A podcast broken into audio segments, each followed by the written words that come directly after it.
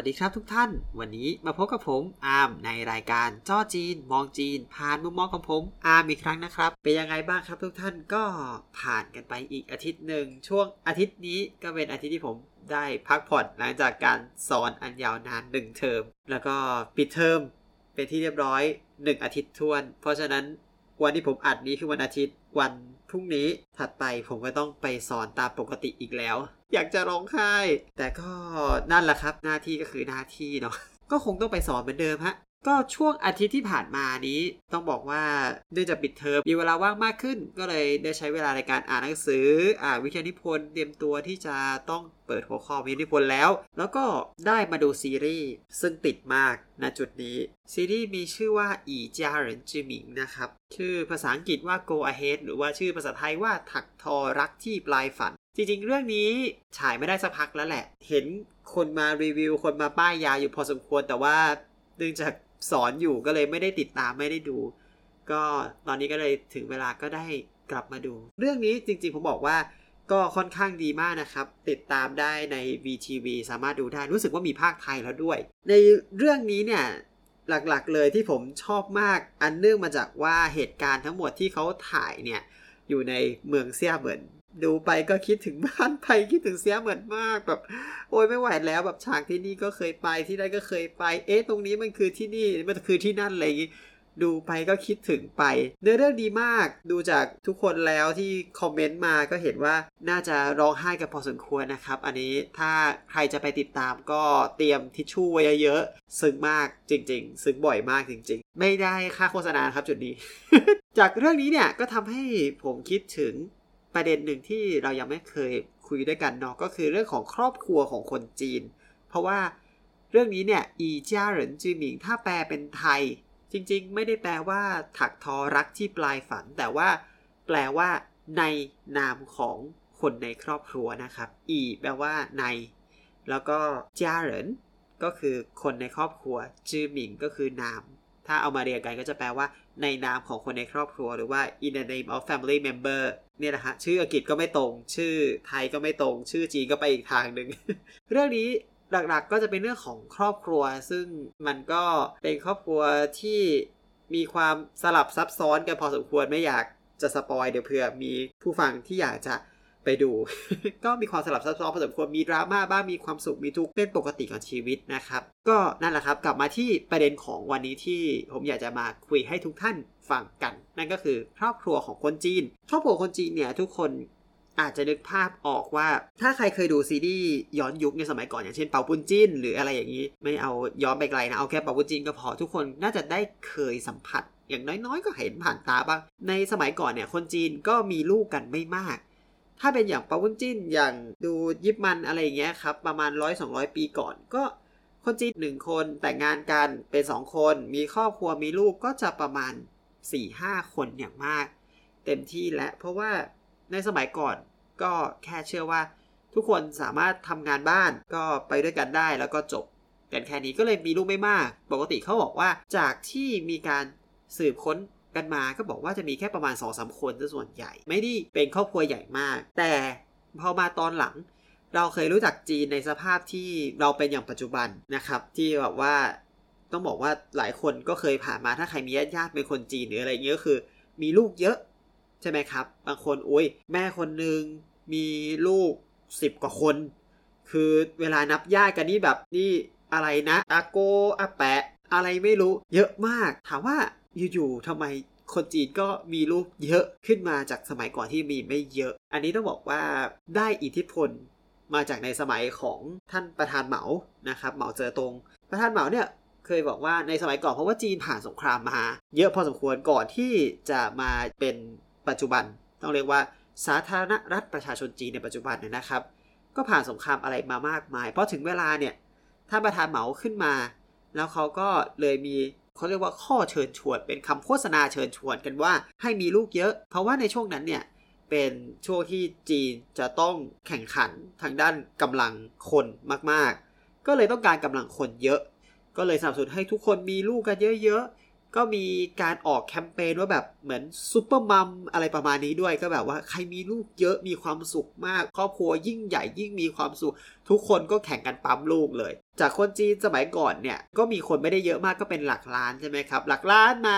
อยู่ๆ ก็มาพุ่งพรวดออกมาขึ้นหลักร้อยล้านกันไปในช่วงนั้นก็ตอนแรกมันค่อยๆไต่ถ้านึกถึงสภาพสโลปค่อยๆไต่ค่อยๆไต่แล้วอยู่ก็พุ่งพรวดขึ้นมาทะลุร้อยล้าน นำไปถึงพันล้านเลย ก็เป็นจีนในปัจจุบันอย่างที่ทุกคนรู้จัก ก่อนที่จะเข้ามาอยู่ในยุคถัดไป นั่นก็คือยุคของมีลูกคนเดียวนะครับ การมีลูกคนเดียวของจีนนี่จริง ๆ ก็เป็นอะไรที่ค่อนข้างโด่งดังเนาะเพราะว่าหลังจากที่จีนคนเยอะ จีนก็จะกลัวคนจะเยอะเกินไป ก็เลยจะต้องจำกัดการมีลูกนะครับ จากที่ตอนแรกเป็นซูเปอร์มัมมีลูกเยอะยิ่งเยอะยิ่งดี ก็กลายเป็นว่าให้มีลูกบ้านละ 1 คนเท่านั้น นี่แหละครับ ที่เป็นแบบประเด็นหลักเลยโดยเฉพาะในเรื่องนี้อยู่ในช่วงของก่อนที่จะมีการเปลี่ยนแปลงนะครับ ก็ตอนที่จีนมีลูกคนเดียวเนี่ยเพื่อไม่ให้จำนวนประชากรมีจำนวนมากจนเกินไปที่รัฐไม่สามารถดูแลได้ทั่วถึง ก็จะมีการเบรกไว้อย่างนั้น ต้องบอกเลยว่าการมีลูกคนเดียวเนี่ยมันก็ดีใช่ไหมครับ เรานึกถึงภาพว่าเอ้สมัยก่อนเรามีคนเยอะเรามีลูกหนึ่งคนปุ๊บมันก็มีคนช่วยกันดูแลเด็ก เติบโตได้อย่างมีคุณภาพ เพราะว่าก็ไม่ได้กระจาย ความเสี่ยงไปที่หลายคนแล้วแบบต้องดูแลคนนู้นคนนี้คนนั้นอะไรอย่างนี้ก็มารวมใจกันดูแลเด็กคนนี้ให้โตขึ้นเป็นเด็กที่ดีอย่างสมบูรณ์ แต่จะว่าไปก็จะบอกว่ามันก็มีทั้งข้อดีแล้วก็ข้อเสียเนาะจริง ๆ แล้วเนี่ยการมีลูกคนเดียวเนี่ยข้อแรกก่อนเลย คนจีนเขาจะแซวกันอยู่เสมอว่าเอ้ยคนในสมัยก่อนเราเนี่ยเราก็สามารถนับได้ใช่ไหมว่าเป็นแบบ เอ้ยเป็นต้าเกอเป็นอะไรไม่รู้ของคนไทยจำไม่ได้ว่าเป็นอะไร แต่ว่าก็สมมติว่ามีพี่ใหญ่พี่รองพี่เล็กก็แบบคุณอาหนึ่งอาสองอะไรอย่างเงี้ยครับ ก็ผมก็ไม่รู้เนาะบ้านผมคงไม่ได้เรียกกันแบบนี้ เรียกกันเป็นชื่อเลยก็จะจะง่ายกว่า พอมารุ่นหลังเนี่ยถ้าเป็นรุ่นนี้เนี่ยโตขึ้นมาเป็นญาติญาติกันก็เริ่มนับกันไม่ถูก เพราะว่า จริง ๆ ภาษาจีนมันไม่ได้มีแค่แบบพี่ป้านะอาเหมือนบ้านเราเขามีแบบมีจิ้วมีโกมีเยอะแยะไปหมดคือผมเรียนเองผมก็ยังงงเองนะบ้าคนจีนก็น่าจะรู้เพราะว่าแบบนับกันวุ่นวายขนาดไหน ฝั่งแม่อย่างหนึ่งฝั่งพ่ออย่างหนึ่งโตกว่ากันนิดนึงอ่อนกว่ากันนิดนึงชื่อเรียกเปลี่ยนหมดเลย แต่รุ่นใหม่ก็จะไม่ได้รู้จักไม่ได้จำอะไรแบบนี้แล้วเพราะว่าก็จะเหลือกันอยู่แค่คนสองคนสามคนอย่างมาก การนับญาติก็จะหายไปตามการเวลา หากเขาไม่ลืมกันซะก่อนนะครับ ก็อันนี้เป็นหนึ่งอย่างที่ว่าเป็นเขาแซวกันเนาะก็จะบอกว่าการมีลูกคนเดียวเนี่ย จริง ๆ ใช้กับทุกคนยกเว้นแค่บางกรณี อย่างเช่น บางครอบครัวที่เป็นเกษตรกรคือมีเขาบอกมีทะเบียนบ้านขึ้นว่าเป็นเกษตรกรเนี่ยสามารถมีลูกคนแรก ถ้าเกิดคนแรกเป็นผู้หญิง สามารถมีลูกคนที่สองได้ อันนี้ข้อมูลส่วนตัวเบื้องลึกจากแฟนเก่าผมเลย เพราะว่าเขาเป็นพี่สาวคนโต แล้วที่บ้านก็มีลูกคนที่สองลูกคนที่สองเสร็จก็เป็นลูกสาวอีก ก็จบเกมไปแค่นี้นะฮะรัฐบาลไม่ให้ต่อ คุณไม่ได้ไปต่อนะครับได้แค่หนึ่งกับสองเท่านั้น จริงๆ การมีลูกคนเดียว มันก็มีทั้งข้อดีแล้วก็ข้อเสีย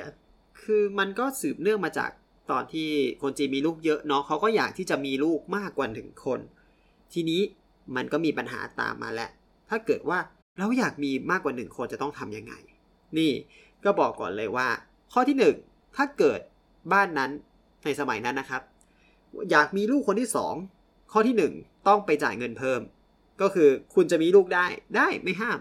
แต่คุณต้องไปจ่ายเงิน เพื่อที่จะขึ้นทะเบียนลูกคนที่สองได้ ถ้าไม่เจอโดนปรับก็ปรับหัวบานเหมือนกัน และค่าใช้จ่ายที่จะมีลูกคนที่สองนั้นที่ต้องจ่ายให้รัฐเนี่ยก็ไม่น้อยเช่นกัน ตัวเลขผมจำไม่ได้ว่าเท่าไหร่แต่ ทุกคนพูดเหมือนกันว่ามหาโหดมาก ๆ มันก็เลยมีปัญหาขึ้นมาอีกว่าในเมื่อคุณอยากเก็บเงินใช่ไหมแต่บางคนเขาก็อยากมีลูกคนที่สองโดยเฉพาะบ้านที่เป็นเกษตรกรรม เพราะว่าถ้าเกิดไม่มีลูกชายเขาถือว่าไม่มีแรงงานที่จะคอยช่วยทำนาทำไร่ทำสวนอะไรก็แล้ว แต่มีแต่ลูกสาวก็จะใช้ไม่ได้ เพราะฉะนั้นต้องมีลูกชายให้ได้ เพราะฉะนั้นก็จะต้องไปแอบมีลูก นั่นก็คือเป็นปัญหาถัดมาครับ การแอบมีลูก แอบมีลูกนี้ นั่นก็คือแอบมีลูกจริงๆนะ มีลูกเกิดขึ้นมา เกิดขึ้นมาแล้วไงไม่มีอะไรรองรับ ไม่มีเงินจ่ายค่าปรับที่จะต้องขึ้นบัญชี ก็ช่างมันไม่สน สุดท้ายแล้วก็มีเด็กหลายคนที่กลายเป็นคนเถื่อน คือไม่มีเลขประชาชนไม่มีอะไรเลย นั่นคือหมายความว่า เด็กคนนี้ถ้าเกิดวันหนึ่งเป็นอะไรไปต้องเข้าโรงพยาบาล หรือต้องไปทำอะไรไปเรียนหรืออะไร ไม่มีอะไรที่สามารถรับรองเขาได้เลย ก็เป็นคนเถื่อนไปเลยนะครับ ก็ถือว่าเป็นปัญหาที่ค่อนข้างยิ่งใหญ่พอสมควรมาข้อต่อไป ถ้าเกิดว่าคุณมีลูกอยู่คนเดียวแล้ว ปรากฏว่าวันหนึ่งเกิดโชคไม่ดีเกิดอุบัติเหตุ เกิดเหตุการณ์ร้ายเกิดขึ้นกับเด็กคนนี้ แล้ว เขาก็ได้จากไปอย่างไม่กลับมา นี่ก็เป็นอีกหนึ่งปัญหาเหมือนกันสำหรับหลายครอบครัวที่อยู่ในช่วงของตอนที่จีนเขายังกำหนดนโยบายนี้นะครับ ก็ทำให้ครอบครัวนั้นคือตัดผู้สืบสกุลไปเลย คือกลายเป็นสิ้นสุดกันตรงนี้ เพราะว่าจริง ๆ แล้วโดยปกติแล้วเหตุการณ์ไม่ค่อยจะเกิดตอนช่วงเป็นเด็กเนาะคือก็ไม่ใช่ว่าแบบเอ้ยเป็นเด็กอุบัติเหตุหายโดนลักพาตัวหายอะไรอย่างนี้ แล้วก็ทำให้เขาเสียไปเขาสามารถมีใหม่ได้ แต่มันก็ทดแทนคนเดิมไม่ได้จริงๆนะกว่าจะแบบเลี้ยงมาจนโตเนาะแต่เกิดบางคนเนี่ยอุบัติเหตุเกิดขึ้นในช่วงเด็กที่อายุ 20 กว่าแล้วอะสมมติเอาแค่ขึ้นเรียนมหาลัย 18 บวกมาแล้วเนี่ย ถ้าเกิดตีเป็นเลขกันง่าย ๆ เลยอะพ่อรีบแต่งงานตั้งแต่จบ 22 23 ใช่ไหมประมาณ 23 คนจีนกฎหมายให้ ผู้ชาย 23 ผู้หญิง 20ถ้าอันนี้ถ้าผมจำไม่ผิดต้องบอกว่า disclaimer ไว้ก่อนว่าถ้าเกิดผมจำไม่ผิดประมาณนี้ถึงจะแต่งงานได้เพอแต่งงานเสร็จปุ๊บก็มีลูกได้ ไม่มีลูกเพราะฉะนั้นบวกอีก 18 ปี ก็ปาไปเกือบเท่าไหร่แล้วประมาณ 41 พ่อ 41 แล้วแม่ก็ไม่ได้ต่างกันอย่างมาก 37 มีลูกอีกคนก็ไม่ได้แล้ว ก็ไม่ทันแล้วจริง ๆ ก็ทำให้ครอบครัวนี้ถ้าเกิดลูกคนเดียวของบ้านเป็นอะไรไปนั้นก็ ครอบครัวนี้ก็คือจบกันแค่นี้ก็เป็นปัญหากันมาก ๆ เช่นกันอีกเรื่องหนึ่ง แล้วมันก็จะมีอีกหลาย ๆ อย่าง ค่าใช้จ่ายต่อเด็กที่สูงขึ้น เพราะทุกคนคิดว่าทุกคนมีลูกอยู่คนเดียว ทุกคนก็อยากจะให้ลูกได้สิ่งที่ดีที่สุด พอมาถึงตรงนี้ปุ๊บมันก็ทำให้ทุกโอกาสธุรกิจมันก็มาลงกันที่เด็ก เพิ่มมูลค่าของเข้าไปก็ทำให้แบบว่าการศึกษาของเด็ก การศึกษาของเด็กจริงฟรี เรียนฟรีในของจีนนะครับ แต่ว่าพวกเรื่องเรียนพิเศษอะไรพวกนี้เนี่ยค่าเรียนค่อนข้างสูง คือค่อนข้างแบบแพงอะเอาง่ายๆว่าบ้านเรานี่จ่ายกันพันสองพันห้าพันหมื่นหนึ่งนี่ว่าจีนนี่หนักกว่านี้เยอะแล้วเนื่องจากว่ามีลูกคนเดียวอีกอันนี้ปัญหาเพิ่มอีกอันหนึ่งก็คือเขาก็อยากให้ลูกเป็นคนที่เก่งที่สุดในโลก มันก็โลกจริง ๆ นะ อันนี้ผมไม่ได้เวอร์เลยนะ เพราะว่าเขาจะให้ลูกไปเรียนทุกอย่าง คือสมมุติว่ามีลูกสาว ไปเรียนบัลเล่ไวโอลิน ไปเรียนวาดรูป ผู้กันจีน ไปนู่นไปนี่ไปนั่นสรุปว่าเด็กไม่มีเวลาว่างเป็นของตัวเองเลย คือทุกอย่างผู้ปกครองจัดให้หมด เนื่องจากเขาเป็นความหวังเดียวของบ้าน แล้วก็ผู้ปกครองก็เอาทุกอย่างมาใส่ให้กับเด็กนี่ก็เป็นอีกปัญหาหนึ่งเหมือนกันทำให้เกิดปัญหาอะไรรู้ไหมครับ ถ้าใครนึกออก เนื่องจากว่ามีเด็กคนเดียวอีก ปัญหาทุกอย่างคือความกดดันของพ่อและแม่ มาลงกับเด็กคนเดียวทำให้เด็กคนนี้เนี่ยกลายเป็นแบบว่า มีความเครียดสูง ถ้าก่อนหน้านี้ใครเคยเห็นข่าวที่ตอนช่วงข่าวจีน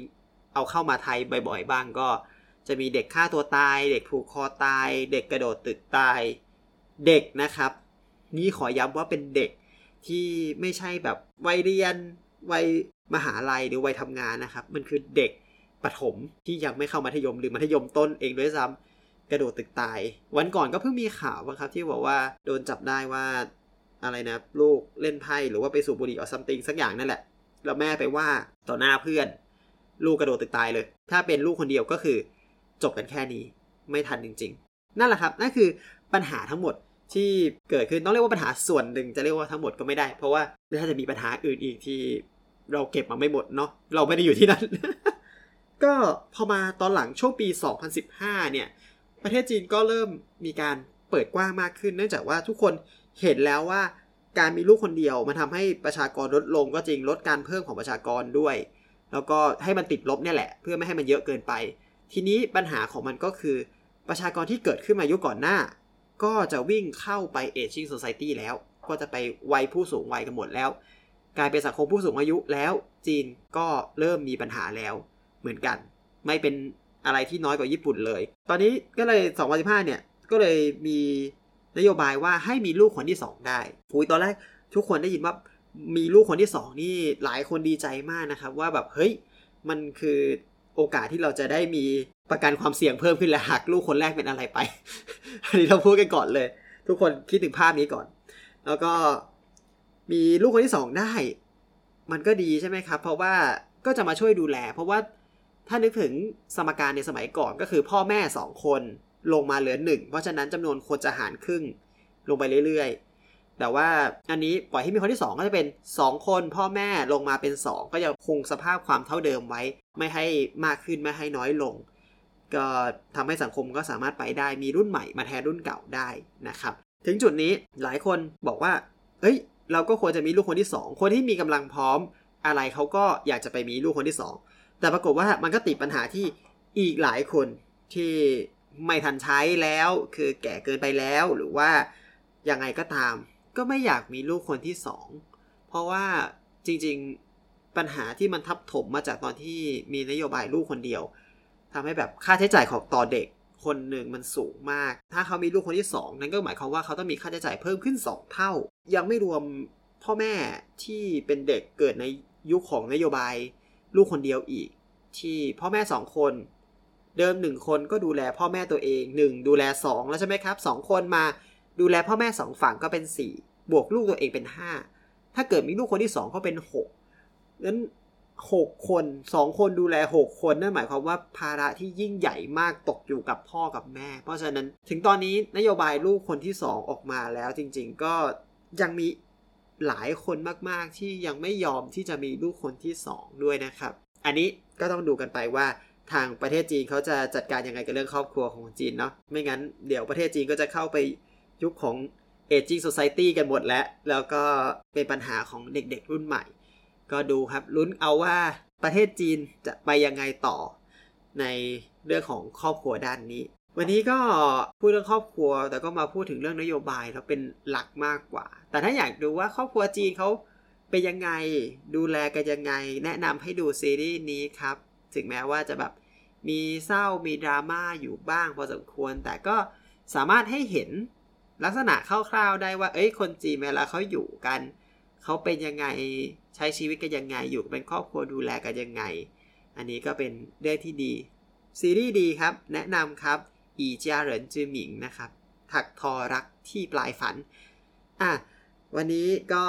เอาไว้แค่นี้ก่อนแล้วกันนะครับ ขอขอบคุณท่านผู้ฟังทุกท่านที่ติดตามรับฟังมาตลอดนะครับ ไว้เจอกันใหม่ในคราวหน้านะครับผม สวัสดีครับ